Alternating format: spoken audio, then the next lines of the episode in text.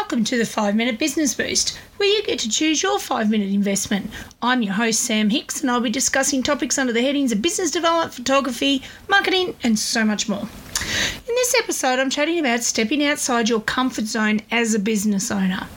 Stepping outside one's comfort zone is an invaluable character building experience for small business owners. In the dynamic landscape of entrepreneurship where adaptability and resilience are key, embracing new challenges fosters personal and professional growth.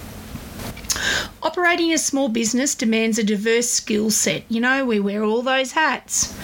And we need to be willingly venturing beyond familiar territories to sharpen those skills, promoting versatility in decision making and problem solving. And, you know, having a bit of fun as you go along.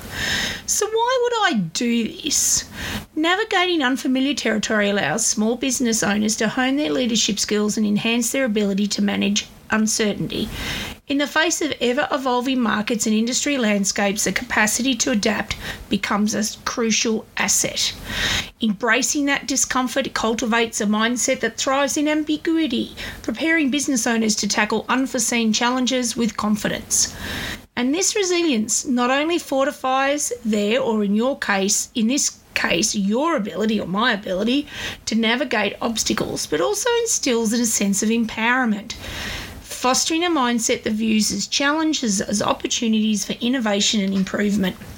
So, thinking back, when as a business owner have I done this? Many years ago, when I approached a larger retailer with the option of purchasing items from my ceramic range with all the gusto more front than Myers. And I did this. It's another story, but that stepping outside my comfort zone paid off with a sizable contract and a great relationship for a few years.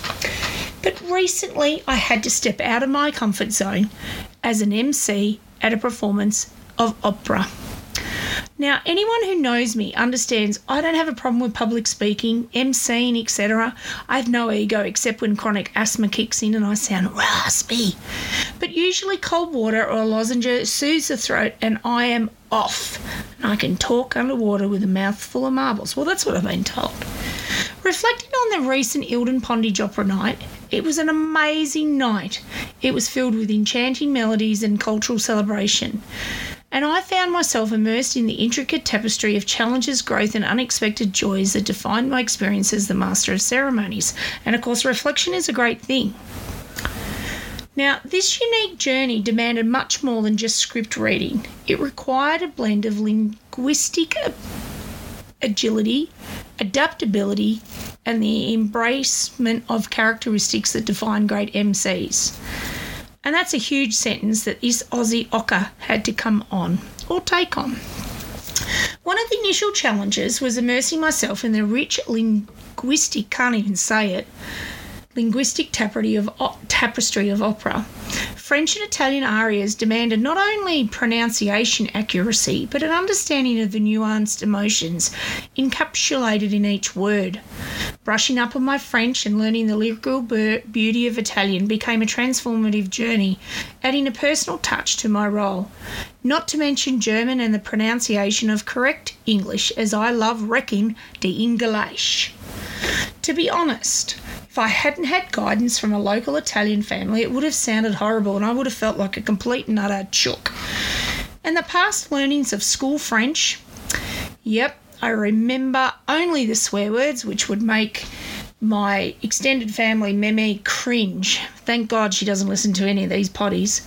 Google Translator was also a godsend, plus a few apps and a partner that speaks German. What could possibly go wrong?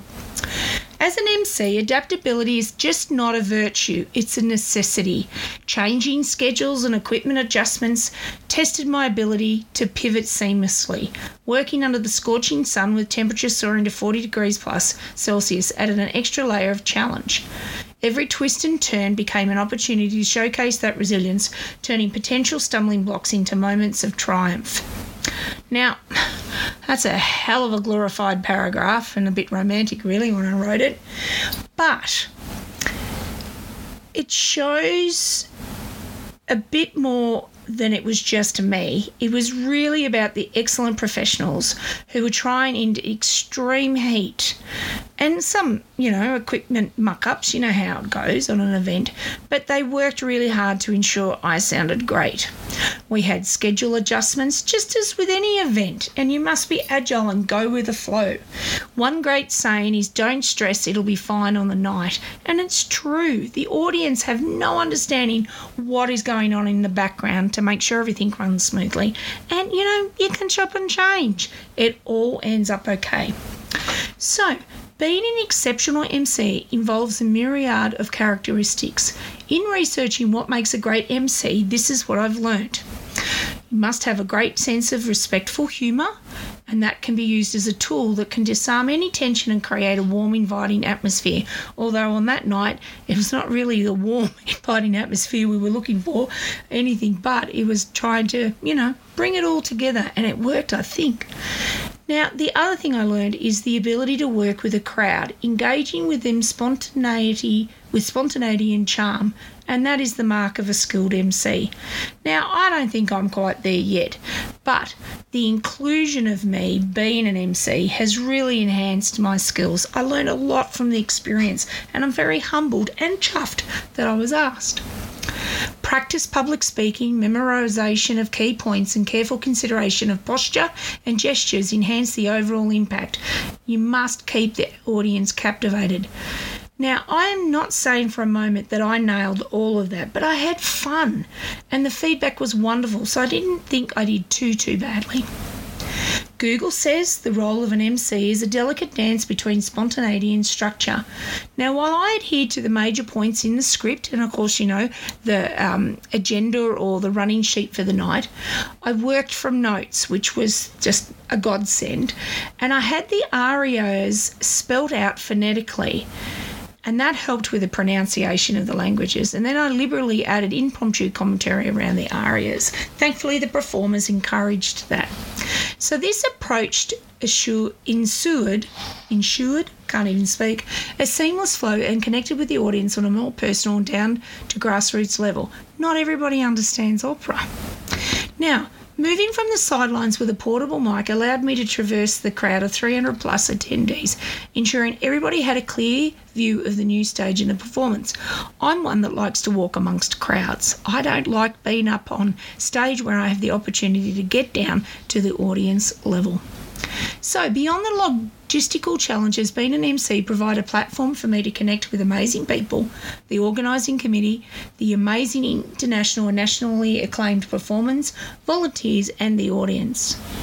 Now, that sense of community and shared enthusiasm for the opera forged connections that extended beyond the stage from the equipment that came from several towns over to the mixes of businesses and volunteer teams to the individuals that helped create a very successful event. The journey as MC at the Eildon Pondage Opera Night was a multifaceted experience of linguistic exploration, adaptability, and the embodiment of traits that define exceptional MCs. Now, like I said, I am not here to toot my own horn, but those linguistic challenges and unpredictability unpredictability of live events I think every facet of that rolled in together added to the layers of my personal growth as an MC. I walked away not only as a conductor of the evening, but a participant in a harmonious celebration of opera, leaving, I suppose I dream, an indelible mark on both myself and the audience.